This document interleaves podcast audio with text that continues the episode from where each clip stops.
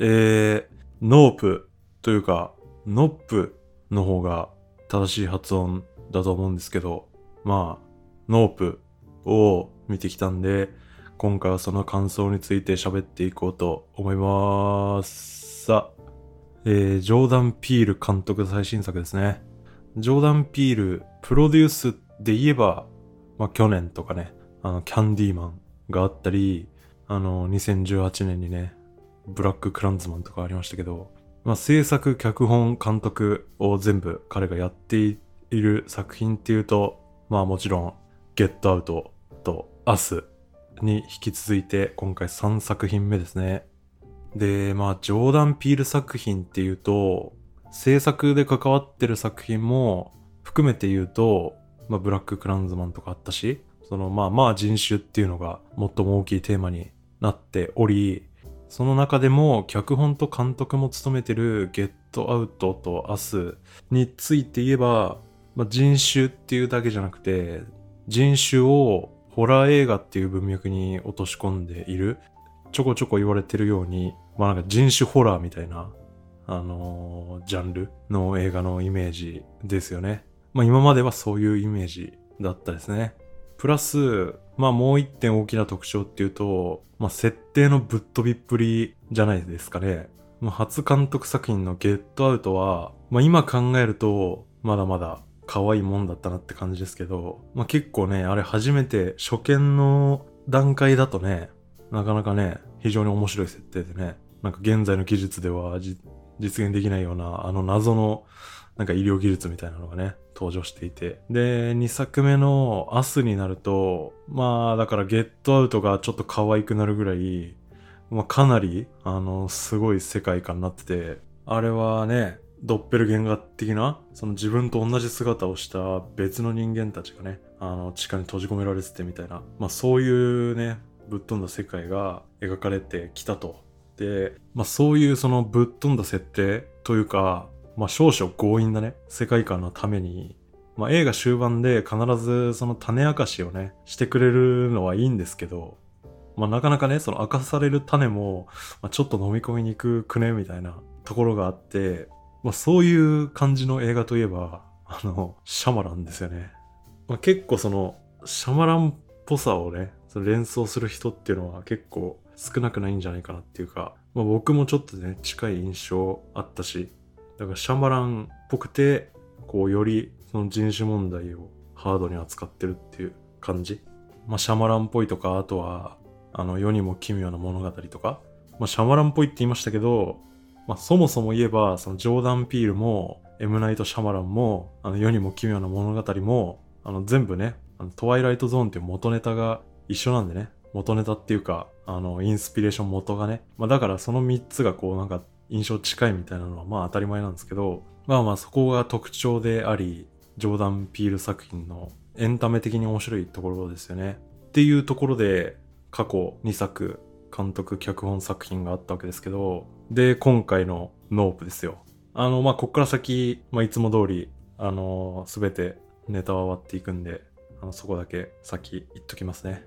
で、まあまあノープの話していきますけど、まあ宣伝とかポスタービジュアルを見て想像されるのは UFO ですよね。まあだからエイリアン的な、そのエイリアンが出てくんのかな的な、まあ SF のイメージですよね。なので、なんかこれまでのね、そのゲットアウトアスほどすげえホラーっぽいイメージは、まあ割と最初からちょっと薄かったっていうか、ちょっとそのワクワク感がね、ちょっとにじみ出てきてるみたいな印象だったんですけど、僕としてはね。まあ、なのでなんか今回ジョーダン・ピールはその過去2作と比べて何かちょっと新しいことに挑戦してるのかなみたいな想像はしてたんですけど、まあ実際それがどうだったのかっていうね、話を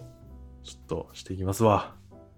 で、まあ今言った通りだったというか、そのなんか過去2作と比べて今回、まあ最もそのエンタメ性が高い作品になってたんじゃないですかね。まあ、展開的にはもう過去作以上にちょっと先読めない展開だったし、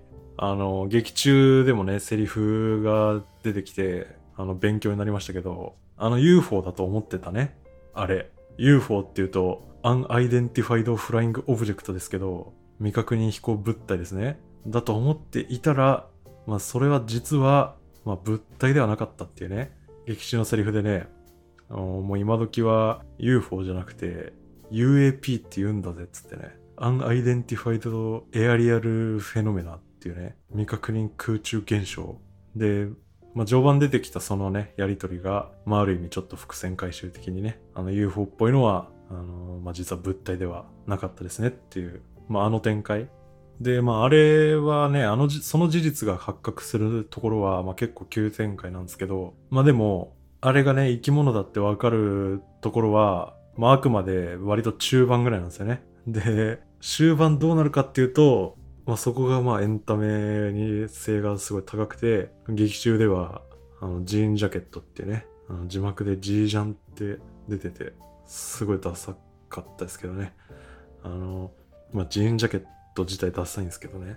JJ とのバトルになるっていうね。この JJ って訳すのもね、JJ エイブラムスの顔が浮かんでくるんで、すごい嫌なんですけど、でもジージャンっていうのもちょっと嫌なんで、JJ の方がマシかなっていうところで JJ 呼びでこれからちょっと行こうと思うんですけど、JJ とのねそのバトルになるっていう、スペクタクルですよね。ある意味このスペクタクルっていうのがね本作の、キーワードの一つになってるわけですけど、まさに終盤そのスペクタクル的な展開になっていくんですよね。だからこの終盤に関しては本当に予告とか宣伝だけを見てね、で本編見る前から、クライマックスああなるって想像してた人は、ほとんどいないんじゃないですかね。それぐらい意外なクライマックスで、本当に超楽しいみたいな感じでしたね。本当に先が読めなすぎて素直に楽しめるっていう気楽さもあるんですけど、そもそもその映画自体も結構往年のねハリウッド映画の名作、半分ぐらいスピルバーグみたいな感じで、いろんな映画を連想させたりね、オマージュしてたり、いろいろリファレンスが多くありまして、ほんとみんな言ってて僕が挙げるまでもないんですけど、その終盤のねこういろいろメンバーが集結してって一人のねでっかい怪物に挑む熱い展開みたいなのは、もうこれはやっぱりジョーズを思い出すし、てかそもそもねその得体の知れないでかいなんか怖いやつが襲ってくるっていうのがもうジョーズだったしね。でその前半のなんか UFO っぽいのがねどうやらいるっぽいみたいなあたりは、そこはやっぱ未知との遭遇だったし、その JJ との、バトル、その人間のコントロールが一切及ばない相手との戦いとか、そういう対象と対峙するっていう話は、やっぱこれはジョーダン・ピール本人が認めてるあたりで言うと、やっぱりキングコングとかジュラシックパークとかすごい近いところあるしね。で問題のというか、例のゴーディーズホームね。ゴーディーズホームの下りなんかは、もろに ET のオマージュをやってみたり、あれを見てね、受ける印象とすると、猿の惑星とかね、思い出すしね。そういう、本当に、みんな大好きなハリウッド映画に、いろいろこう近いところが、要所要所で作られてるっていう。そのあたりも、今回、なんかジョーダン・ピール作品の中で、一番アッパーな感じでね良かったあたりじゃないですかね。で、ハリウッド映画リファレンスもいっぱいあったし、あとこれもね、一応ちゃんと僕も触れとくと、アキラね、その日本の観客であればもう誰も嫌でもね気づいちゃう、アキラバイクをねまたこの映画でも見られましたと。あとその JJ の終盤なんかは、やっぱエヴァっぽいよねっていう、エヴァの人っぽいよねっていう、そういう一部日本カルチャーのね、日本のアニメの漫画の影響もね強く感じさせる内容になってて、こんな感じでそのあれっぽいよねっつってあげる作品を見るだけでもですね、本作がいかにこうエンタメしてるかっていうねことがわかるかと思うんですけども、そういう非常にやっぱりね接しやすい映画でしたね。あとそんなにあったわけじゃないですけど、ユーモア的なところもね、今回すごい良くて、でやっぱりね主役のねダニエル・カルーヤですよね。で彼の OJ のねキャラクターがすっごい良くてね、これね見た方多分みんな結構好きなんじゃないかなって思いますけど、映画後半でね、車で OJ が家に向かってる時にその JJ に気づかれて、その車の真上にこう陣取られるじゃないですか。でその時に OJ がやべっつって、これ真上にいるなっつって、ドアゆっくり開けて上見上げた瞬間に、あー無理無理っつって、あそこでねノップって言うわけですけど、あそこのダニエル・カルーヤのローテンションな絶望がねすごい面白かったですよね。あー無理無理、これは違う違うみたいな、もう一旦ドア閉めてね、でもうどうしようもないから朝まで寝るっていう超いいシーンでしたね、あそこはねっていうね。もうその辺でもうやっぱ OJ はね超いいキャラだったっていうことで、あそこはめちゃめちゃ良かったですねっていう、まあ全体的にはまあこんな感じでもう終始楽しく見ましたね。本当にニコニコですね。あともうちょっと細かい話に入っていくと、でまあこれもねもういろいろノープ関連の記事とかね見てもらえればいっぱいもう解説されてることなんでまあいいんですけど、でもやっぱりすごかったんでちょっと話すんですけど、撮影ですよね。まあ本当にこれは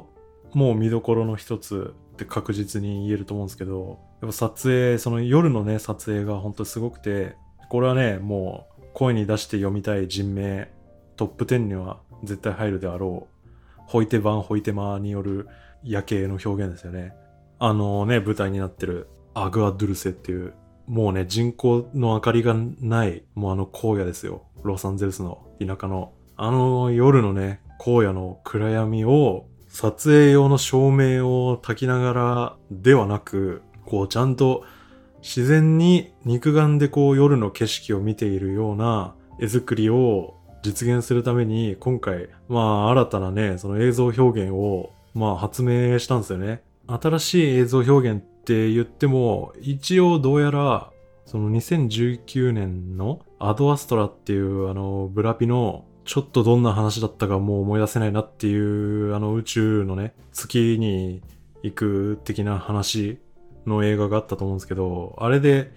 の月面をこう爆走するシーンで似たようなことはすでにやったらしいんですけど、まあ、今回その夜景をね作るために、まあ、全面的に取り入れたという技術がなかなかすごくてですね、っていうのが赤外線撮影用とフィルム撮影用の、まあ、2台のカメラを乗っけた、まあ、リーグかなんかを作って、その2台はそのレーザーによって、まあ、両方とも全く同じ画角で映像が撮れるっていう状態にして、でそれで、まあ、2つのカメラで同時に映像を撮ると。で撮ったものを後からポストプロダクションで赤外線撮影した白黒の映像にそのフィルムカメラで撮影したその映像の情報を後から合成することによって夜間の映像が作られてるっていうね。だからノップの夜の映像は全部日中に撮られた映像なんですよねっていうのが、まあ今いやすごいねっていうことで、まあ、いろんな場所で語られてるわけですけど、まあだからその技術によって、まあだから日中のその自然光、太陽の光を使って夜の映像を撮影することが可能になっていて、だから普通にね、夜、あんな何の明かりもない荒野でカメラ回してもね、何も撮れないですからね、普通。照明つけちゃうと、もうやっぱ照明つけてるなっていう映像になっちゃうしね。だから今回の技術によって、もうまさにその、カメラで撮影した感のない本当にその肉眼でこう夜の暗さに目が慣れてきた時の見え方ですよね。状態を映像で再現することができてるというところでね、やっぱ夜の映像はもう本当素晴らしいですよねっていう。だからそこはね映画館で見とく価値はありますよね。なかなかやっぱ家のテレビとかましてねスマホなんかではこの凄さはね多分全く伝わらなくなっちゃうんで、やっぱ映画館で見ておくべき映像ですねっていう、撮影がすごいっていう話だし、まあ、あと今回のねほぼ主役みたいなジーンジャケット、通称 JJ エイブラムスの造形ですね。あれは皆さんどうでしたかね。まあ、前半はいいとしてね、クライマックスのあの姿は多少賛否分かれるかなとか思いますけど、でも前半のはあれ結構みんなグッドなんじゃないですか。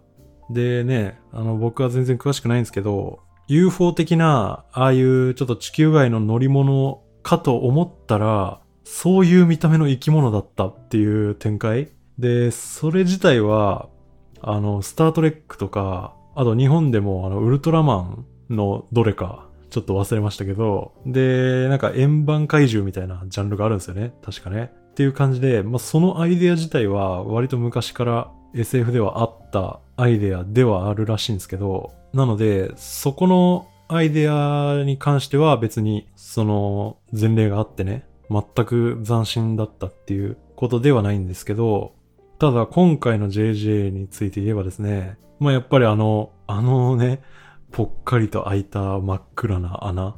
あれがね非常に、まあ、ちょっと不安になる怖さですよね。そこの見えない真っ暗な大きい穴は怖いよねっていう、それにちょっと恐怖を覚える系の人はなかなかあれは嫌なでかい穴でしたよね。でそこのちょっと不安になる怖さも良かったし、まあ何より今回斬新だったのは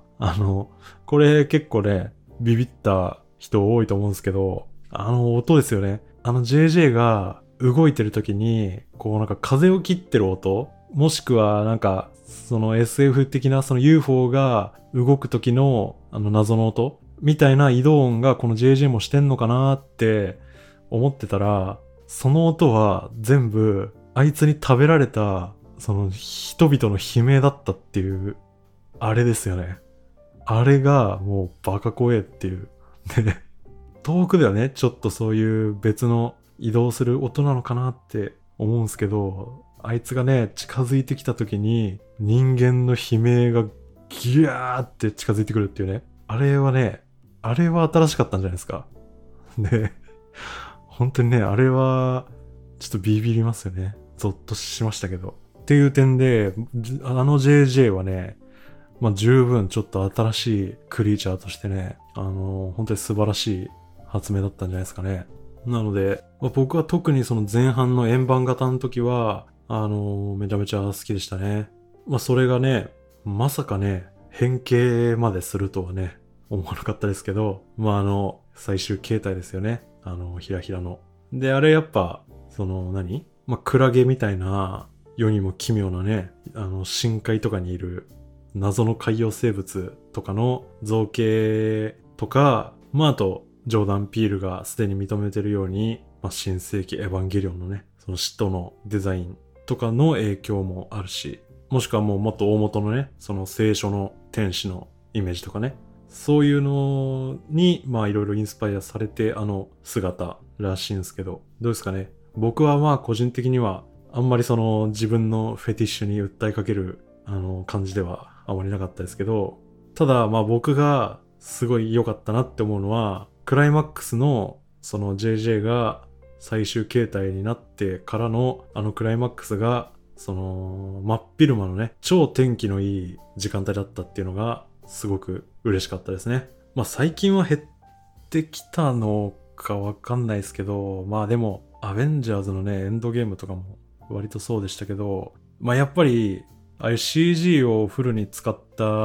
派手めのクライマックスってなるとやっぱどうしても時間設定を、まあ、結構夕方から夜あたりにしたりして、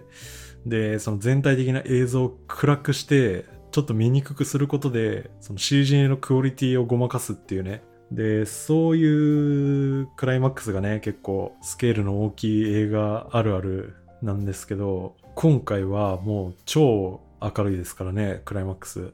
最終的には 夕暮れというか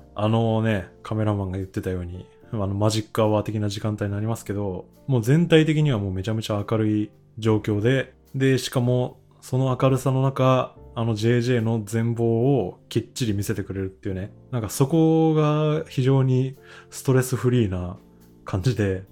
僕はもう見ててありがたかったですね。こうなんかちゃんと見せてくれるっていうね、そこは非常に好感が持てたあたりですね。まあだからこのクライマックスの映像的なストレスのなさっていうのもまあなんかこの映画のクライマックスの上げ感というか、この映画の全体的な、まあ、見終わった後のまあ、ちょっと爽やか感っていう要因の一つにもなってるんじゃないかと思いますけども、まあ、なのでね、この本作最重要キャラであるジーン・ジャケット君もなかなか良かったあたりではないですかね。で、まあ、こっから先がちょっとテーマ的な話に入っていくんですけど、まあ、やっぱりね、ジョーダン・ピール作品はね、本当に真面目ですよね。もう真面目なんで、この辺に関してはちょっとこっちもね、真面目に見ないとなーっていう気持ちで毎回見ちゃうんですけど、まあ、やっぱりね、まず一点としてはこのジョーダン・ピール作品を語る上では外せない人種の話題ですよね。まあでも今回特にね、面白いなと思ったのは、人種っていう問題の中でも映画っていう文化の中における黒人の扱いみたいなところが、まあテーマだったですよね。なんか具体的に言うと、まあ、僕がそう見たっていうことなんですけど、全体としてその白人中心でね、今まで紡がれてきたこの映画文化の歴史、そしてその原点であるそのスペクタクルというね、ものを今回そのもう黒人を中心に据えたキャスト物語で、それを改めてもう一度描いて、でそれによってこれまで映画という文化の中でないがしろにされてきた黒人の存在っていうのを、まあ、こちら側にね、今一度思い出させるっていう、まあ、なんかそういう目的意識があったように思いまして、その話をしていくんですけど、まあ、まずこの映画はそのジャンルで言うと、まあいろいろ言えますけど、一番大きいジャンルで言うとやっぱ西部劇ですよね。まあ SF なんで、いわゆるネオウエスタンみたいなやつだと思うんですけど、まあやっぱ西部劇ですよね。で西部劇って言えば、まあ、まさにアメリカ映画の原点みたいなジャンルじゃないですか。しかもね、西部劇っつったらもうそれこそ白人によって作られた白人のためのジャンルであり、でだから今回そんなアメリカ映画の原点であるその西部劇っていうジャンルを今回黒人中心の物語によって、まあ、語り直してると。だからクライマックスでは OJ がね、馬を乗りこなして、でね、OJ が馬を狩るシーンで、こういかにもね、西部劇っぽい劇案が流れて、でもうね、みんなそこで上がるみたいな展開もあって、そこは印象的でしたけど、今回のその西部劇ウエスタンにしたっていうところも、やっぱりそういう意識に基づくものだったろうなと思うし、でこれは厳密にはまあ黒人じゃないんですけど、登場人物がね、例のゴーディーズホームですよ。でここにもそのテーマは、まあ、あると思っていて、まあ、ゴーディーズホームってあれはシットコムですよね。最近ではね、ワンダビジョンがやってたジャンル、そのシットコムのゴーディーズホームっていう番組で、そのキャストに、まあ、幼い頃のジュープがね出演していたわけですけど、ゴ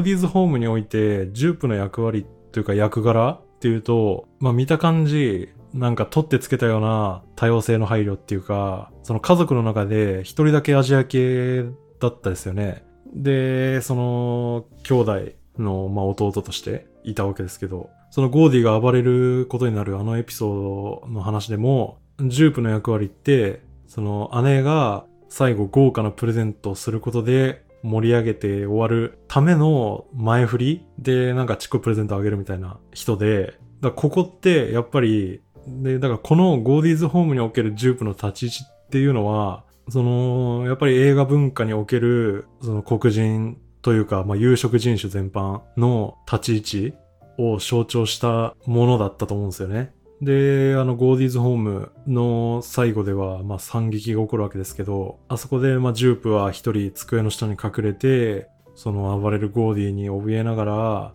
目の前で直立してる靴を目にしてあっけに取られているんですけど、まあそんなジュープにゴーディーが最後気づいてしまいですね、でこちらに近づいてくるんですよね。なんですけど、これまで殺戮の限りを尽くしていたゴーディーが、そのジュープにだけは好意的な態度を垣間見せるんですよね。でそこでもうこれでもかという分かりやすさで ET のオマージュを見せるんですよね。でまあその直後ゴーディーは撃たれて死んじゃうんですけど、でまあこんな感じのそのゴーディーズホーム周りね、でここに関してはまあ本当にいろんな見方とかいろんな解釈ができると思うし、まあ、ジョーダン・ピール自身そういう風にあえて作ってるんだと思いますけど、まあ、一つの解釈としては、まあ、さっき言ったようにあの番組でのジュープの立ち位置っていうのが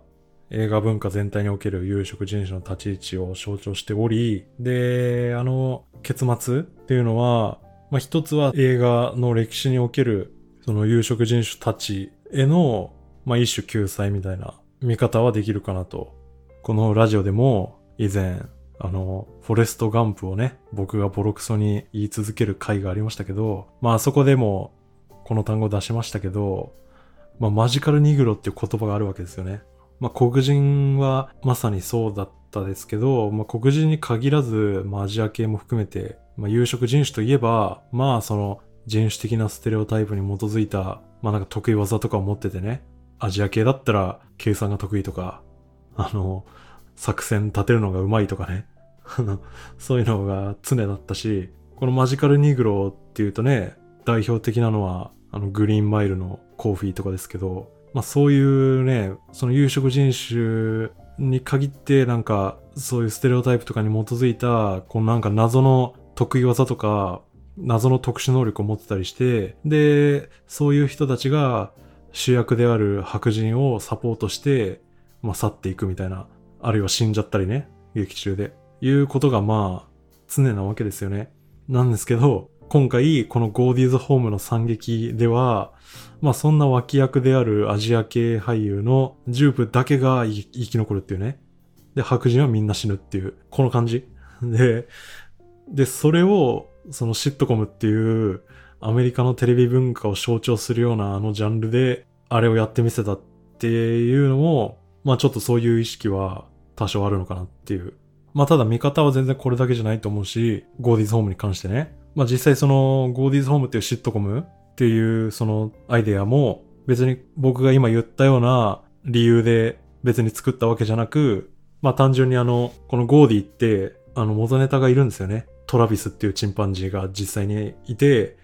でそのトラビスの方は別に番組の撮影中とかじゃなかったと思いますけど、そのテレビスターだったチンパンジーのトラビスがある日、そのなんだったかな、エルモのぬいぐるみかなんかを持ってた女の子を見て、そのなんか自分のそのぬいぐるみを奪われたと思ったトラビスがその女の子をまあ半殺しにしてしまうみたいな事件があって、まあそれを元ネタにしただけっていうね、こともあるかもしれないしね。まあなのでこのゴーディーズホームの解釈っていうのは本当にいろいろできると思うんで、まあいろんな見方をするのがいいと思うんですけど、まあ僕は映画館で初見で見て、そういう風に思いましたね。で、まあ、しかしですね、この映画は白人中心で語られてきた映画の歴史を、まあ、黒人中心でもう一回語り直すみたいな風に言ったんですけど、で、それは今言ったそのジャンル的なね、話題だけにとどまらず、もうそもそもその映画というメディアの誕生までこの映画を遡るんですよね。で、そこもすごくてっていうのがまあ、劇中、まあ印象的でしたけど、その主人公 OJ の妹エメラルド、彼女が映画の冒頭説明してましたけど、映画の始まりとして有名な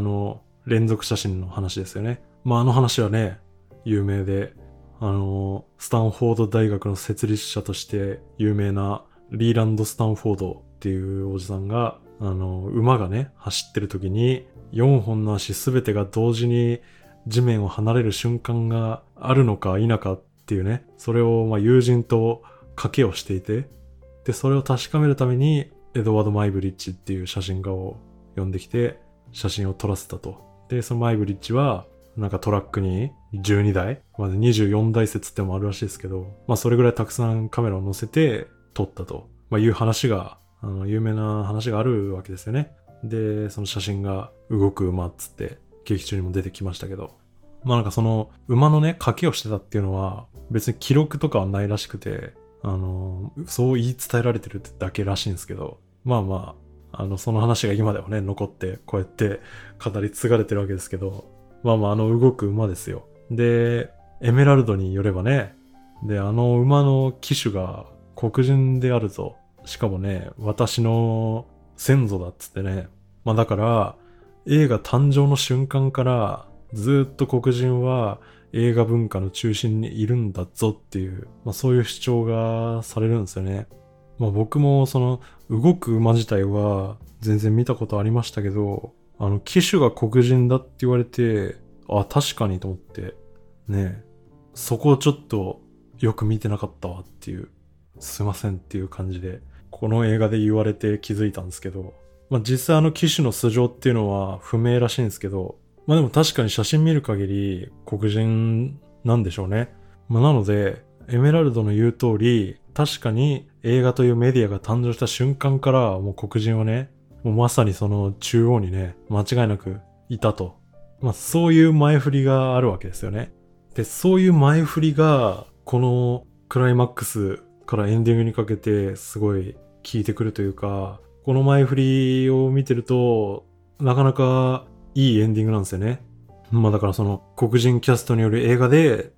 その映画っていう原点に回帰していくことで、その映画文化における黒人の存在っていうのを再確認させるっていうテーマね。だから、映画のその原点っていうと、先ほど言った話の通りですけど、言ったらその白人であるエドワード・マイブリッジが馬っていう動物を撮影した写真が、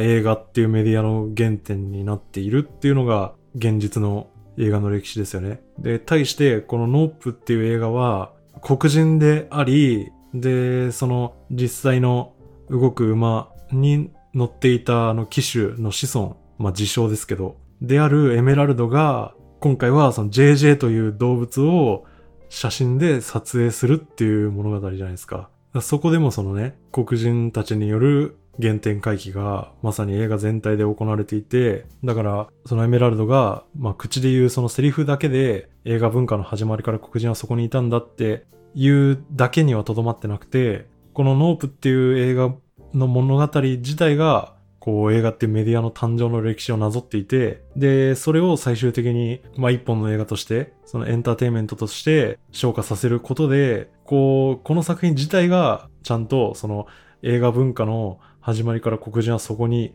いたんだぞっていうね、全然白人中心じゃなくてもね、映画の歴史がなぞってきたようなそのエンターテインメントは、もう別にもう有色人種中心でもういくらでもやってっからこっちよみたいな、そういう説得力を持ったね主張が、この映画全体がそういうメッセージをね、持って立ち現れてくるということですよ。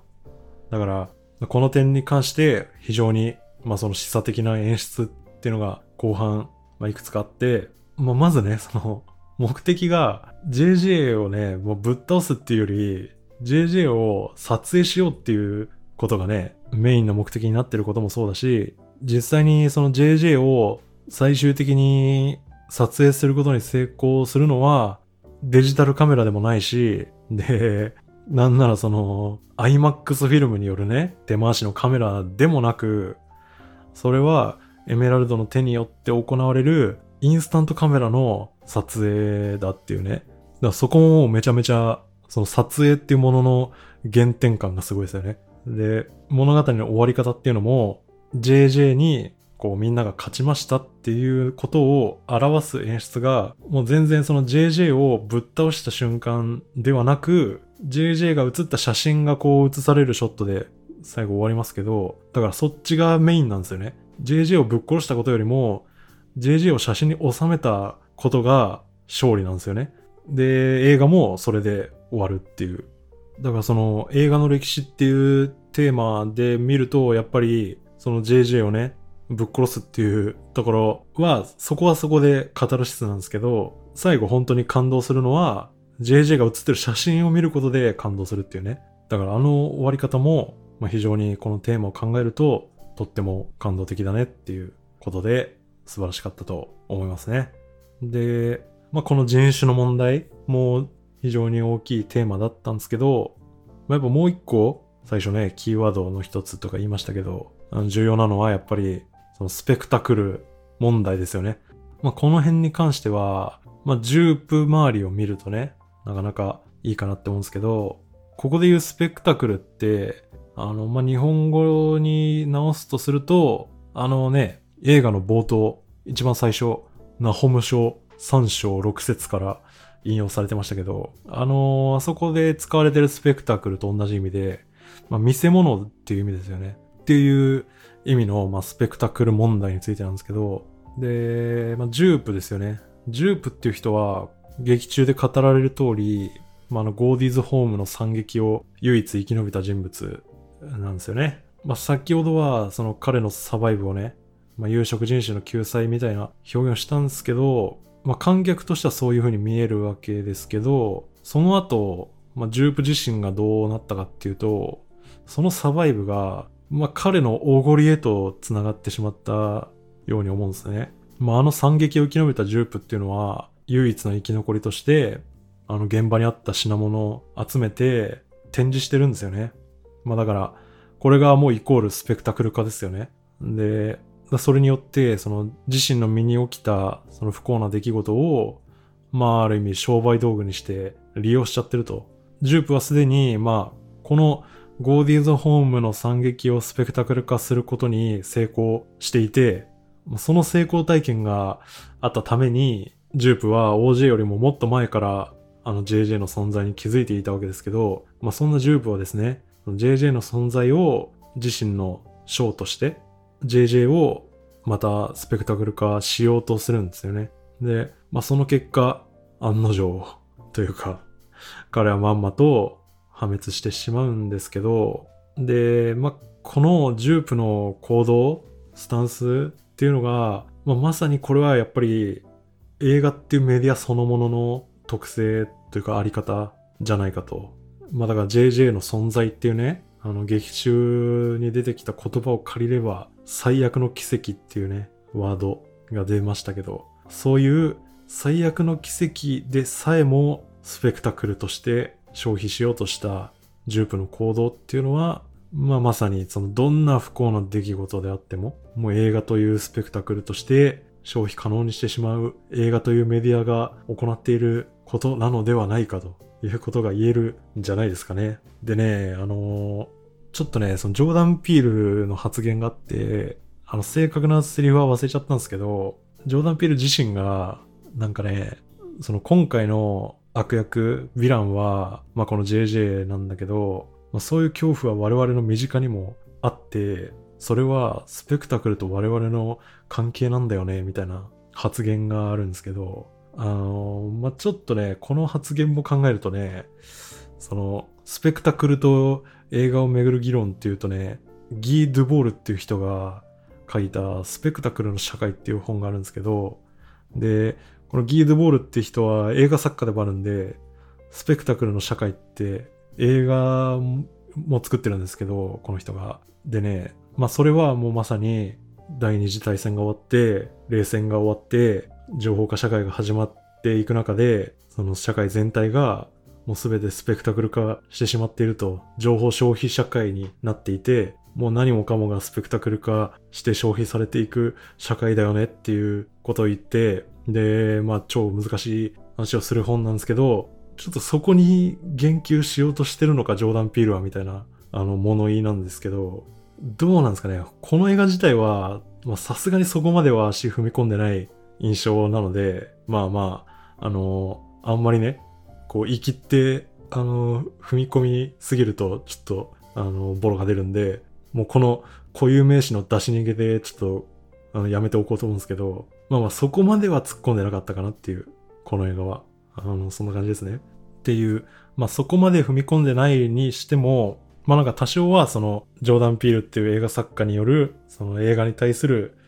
まあ若干その自己批判的な目線があるかなと思いつつ、それと合わせて描かれるのが、まあこれももう多くの人が言ってますけど、やっぱりその JJ が象徴するね、その人間による動物のコントロールのまあ不可能性っていうか、動物に限らずね、そのなんか他者をコントロールしようとすること自体へのまあ批判意識っていうか、でそういった意識に基づくその関係性の逆転ですよね。それがこの映画めっちゃあるんですよね。まあこれがまあよく言うあれですよね、見られるの関係が逆転するみたいな話。これがまあこの映画いっぱいあると。この映画の前半ではまあジュープだけじゃなくね、OJ たち主人公全員が JJ がね、まさか生き物であるとはつゆ知らず、もうまさに未確認の飛行物体だとして、その姿をね、映像に収めてやろうと頑張ってるんですよね。だから、まあ、こっちがね、一方的に見てやろうっていうことですよ。だからこの主人公たち人間は、映画前半で言うと、JJ のことを自分たちが観察する対象であると、まあ思い込んでるんですよね。まあ見る見られるの関係があったとすると、これは言うまでもなくやっぱ見る側っていうのが立場上なんですよね。だから今言った話でいくと、この映画の序盤、見る側が OJ たち人間で、見られる側が JJ っていう関係性だから、人間の方が優位に立ってるものとして最初は描かれると。しかしその物語が進むにつれ、 JJ は物体ではなくもう生き物だっていうことが分かってしまい、あの雲を1ミリも動いてねっつって、で JJ は見られる側ではなく捕食者として実は人間を見る側だったっていうことが、まあ、判明すると。あとはその映画冒頭でね、ナホム章ですよ、あの引用、私はあなたに汚物をかけ、あなたを恥ずかしめ、見せ物にしますっていう、あの引用ね。あの引用何だったかっていうと、あれ JJ のことだったんですよね。あの映画後半で JJ が OJ たちの家の真上に来て、家に食べかすをぶちまけて去っていくっていうね。これはまさにその冒頭の引用を JJ が実行してると。まあ、そこを見てもですね、そのこの映画においてその最も優位に立ち続けていたのは、まあ、実は JJ だったねっていう話で、まあ、だから映画中盤でそういう感じで、その関係性がね、人間と JJ との関係性がまあ逆転してるんですよね。で、この逆転現象はやっぱり例のゴーディーズホームでもまあ描かれているわけで、人間とチンパンジーの関係ですよね。で、人間たちはあの番組でゴーディのことをまあ勝手にペット扱いをして、そのまあ見る側ですよね、ゴーディをコントロール可能だと、自分たちの方が優位だと思ってるつもりなんですけど、まあ本当の見る側だったのは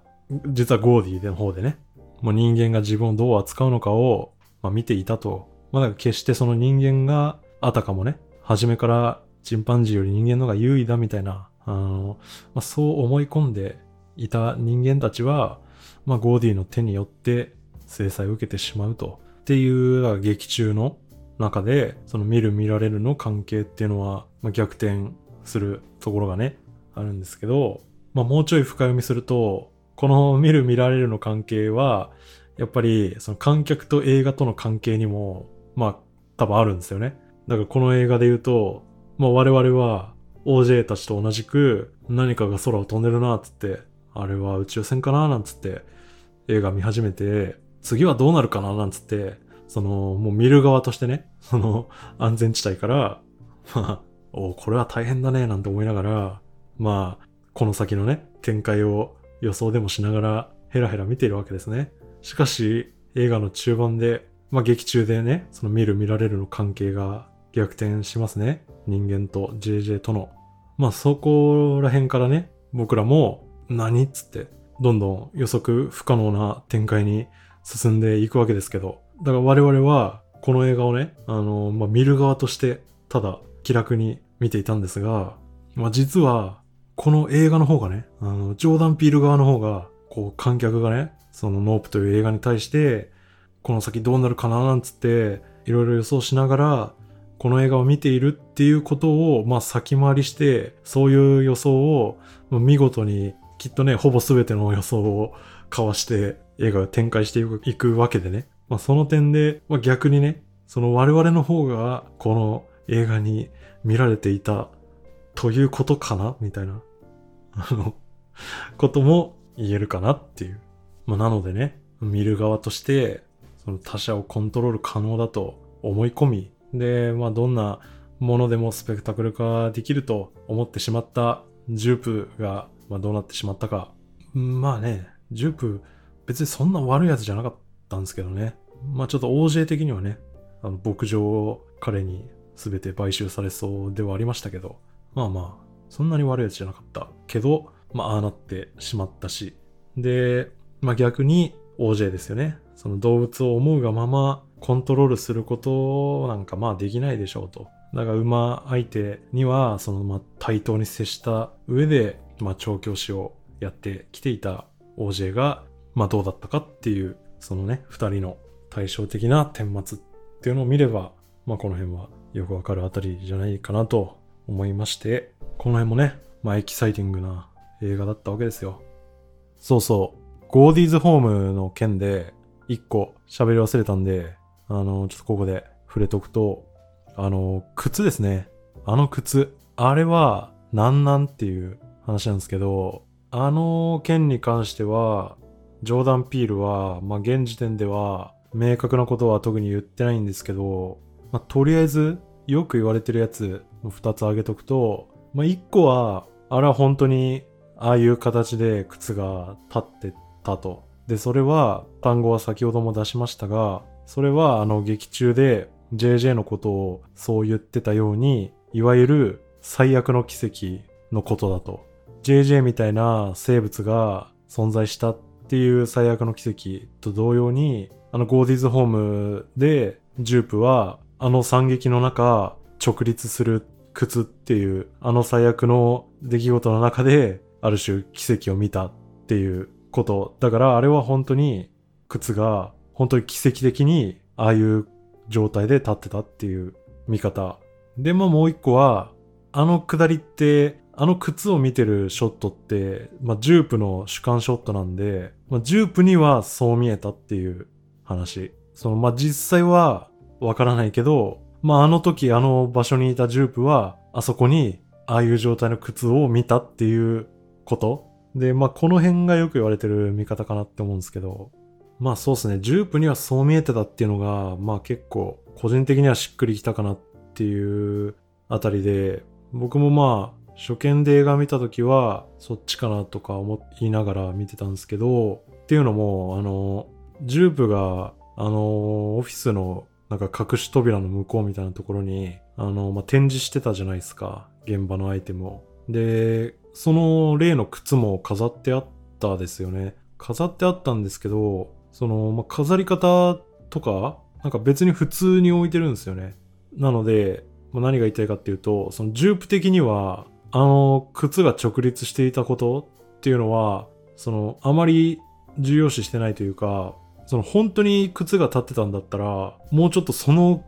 奇跡的な状況の話をもうちょっとしていいんじゃねって思うんですよね。OJ たちに語る時とかで、飾り方とかもこういう風に立ってましたみたいな形で飾ってた方が、まあ、自然だと思うんですけど、そうじゃなく普通になんか傾けて置いてあって別に立ててはないんですよね、垂直に。そういう飾り方だったんで、だからジュープ的にも、まあ、当時ああ見えたけど本当に物理的にああやって奇跡的に立ってたかっていうと、実際は彼自身もそうではなかったっていう認識してんのかなみたいな、まあ、ジュープにはそう見えてた説が、まあ、自分の中ではそういう形で飲み込みましたね、あの奇妙なショットはっていう。まあでも本当にあそこもいろんな撮り方できると思うし、もうジョーダン・ピールはそういうね、もういろんな解釈させようとねしてあんな意味深なちょっと気持ち悪いショットをね入れてると思うんで、まあ、その辺はまんまとジョーダン・ピールにね踊らされてるってことで、皆さんもいろいろ考えてみてはいいんじゃないでしょうかっていうことです。で、まあ、ちょっと最後にね、まあ、余談なんですけど、最初にもちょっと名前出しましたけど、まあ、ゲットアウト、アス、ノープとこう続いてきたジョーダン・ピール作品を見てですね、まあなんか特に今作見終えて、いよいよこういう印象をね持ち始めた方多くなってきてるんではないでしょうか。なんかシャマラン映画っぽくなってきたみたいな。でまあね、その過去2作は、まあ、人種ホラーのイメージが強かったんで、あんまりねそんなにそのシャマランっぽいかって言われると、まあそうでもないかなぐらいの感じだったと思うんですけど、まあ今作に関して言うと、その人種ホラーっぽさはまあ全然薄くなって、でその過去以上に、まあ、なんかへんてこなぶっ飛んだ設定がガンガン飛び出してきているっていう印象が強いんで、このノープ見ると、なんかシャマランっぽい気がするっていう感じは確かにねあると思うんですね。でまあまあ全然そのインスパイア元がそもそもトワイライトゾーンっていう点で2人は共通してるんで、全然似てるところはね非常に大きいと思うんですけど、まあただそのこの場を借りてね、そのジョーダン・ピール作品とシャマラン作品の、違いをちょっと考えておこうかなと思うんですけど、僕が思う一番大きい違いはやっぱりそのなんかエモーションの有無かなと思うんですけど、2人とも、超ぶっ飛んだ設定が登場して、でもうとにかくオリジナリティに溢れていて、で超へんてこな映画だねっていう点で共通してると思うんですけど、ジョーダン・ピール作品の場合はここまでね、もう散々僕がもうよくわかんないことを言ってきたように、そのなんかそれぐらいこう真面目にいろいろ考えたくなるような社会的なメッセージ性がめちゃめちゃ盛り込まれてるっていうね、そこがやっぱでかいですよね、ジョーダン・ピールは。で、なんですけど、言ってもそのしっかりとカタルシスがあって、で、間違いなくエンタメ作品として楽しめる割に、ちゃんとその背景にはもうがっつりと社会的な問題がもう横たわってるっていうねあたりで、このあたりはやっぱりもう間違いなくもう一流映画作家の所業なんですけど、ただその代わりなんだろうな、なんか人間同士のドラマっていうか、なんか感情的な、そのなんかストレートに感情に訴えかけてくるような部分はちょっと薄いかなっていうところなんですよね。だからその今回のノープで言うと、やっぱりその映画の歴史的なテーマに思いを馳せ、で、それによってちょっと感動するみたいな感じなんで、別にその今回の登場人物で言えば兄弟同士の絆とかあるんですけど、そこの印象はだいぶ薄いっていうね。あとはその亡き父とのね、親子関係とか、そこの方向にはあんまり行ってないと思うんで、だからその人間同士のドラマ的な面は少なめっていうのがジョーダン・ピール作品で、シャマラン作品はもうその社会的メッセージ性みたいなのはジョーダン・ピール作品に比べると全然薄いんですけど、大体、僕も全部見てるわけじゃないんですけど、大体の映画見てるともうエモーショナルなドラマが大体入っていると。で、ほんと直近の作品で言うと去年にねオールドっていう作品がありましたけど、であれも面白かったですね。あれは海岸での出来事はね、壮大な知見だったっていう意味わからん、もうぶっ飛んだというか、もうなんか突っ込みどころ満載の設定が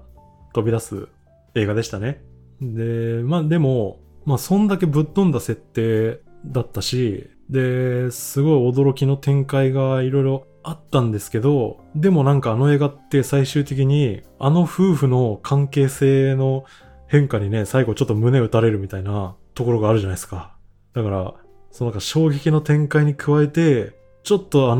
お父さんお母さんにグッとくるみたいな。なんかその衝撃のどんでんみたいなのと、人間的なドラマの感動を、両方やれるっていうのは、冷静に考えると、相当腕がないとできない離れ技だと思うんですけど、シャマランはそれができる人なんですよね。ということで、もうこれはもちろんそのどっちのが優れてるっていう話では全くなくて、もう言ったらね、どっちもその圧倒的なオリジナリティがあり、もう圧倒的な才能がある化け物だっていうことなんですけど、僕が思うにそのジョーダン・ピール作品とシャマラン作品は結構違うかなって思うんで、そんなにたくさん出てるわけじゃないですけどね、そういう意見が。ただそのちょいちょい若干その今回ノープを見てシャマラン映画っぽさを感じたって言った時の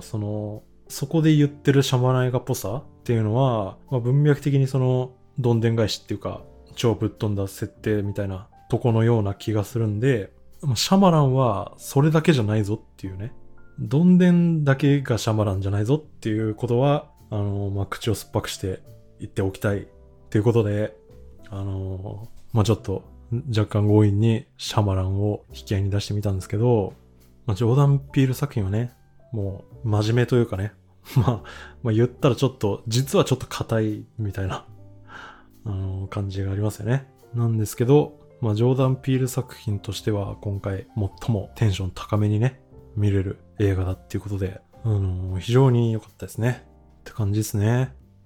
1個だけ若干気になったとこで言うと、ちょっと正確には覚えてないんですけど、その JJ との対決前に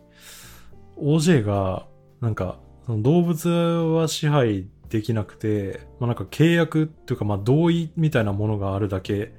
的なことを言ってたような気がするんですけど、まあ、そういうことを言っていた割になんか契約も相互理解もクソもないもう普通に JJ ぶっ殺すみたいなことになったのうちは大丈夫なのかっていうのはちょっと思いましたけどね。でもまあまあそこはハリウッド映画らしくというか、そのなんかスペクタクルとしてきっちり最後まで終わりきるっていうことで、まあ、主人公大勝利エンドということで、まあまあ別にいいのかなっていう感じですけどって思うんですけど、なんかね JJ のあのデザインを手掛けたジョン・オー・ダビリっていう人がなんか言ってたんですけど、まあ自分はプロデューサーとかじゃないから別にあれなんだけど、まあ世の中には死なないクラゲとかっていうのもいるからねみたいなこと言ってて、ちょっとね JJ 生きてる説をね示唆しやがってるんですよね。でしかもねジョーダン・ピール自身もねなんか続編の可能性は否定してないらしいんですよね。いやそこはねどうですかね、続編いるって思いますけどね、あれでよくねっていう気はするんですけど、まあまあジョーダン・ピール作品はねまあ本当に外れないですね、今のところ素晴らしいですね。ということでもう今後にも期待大ですね。ということでじゃあまた次回さようなら。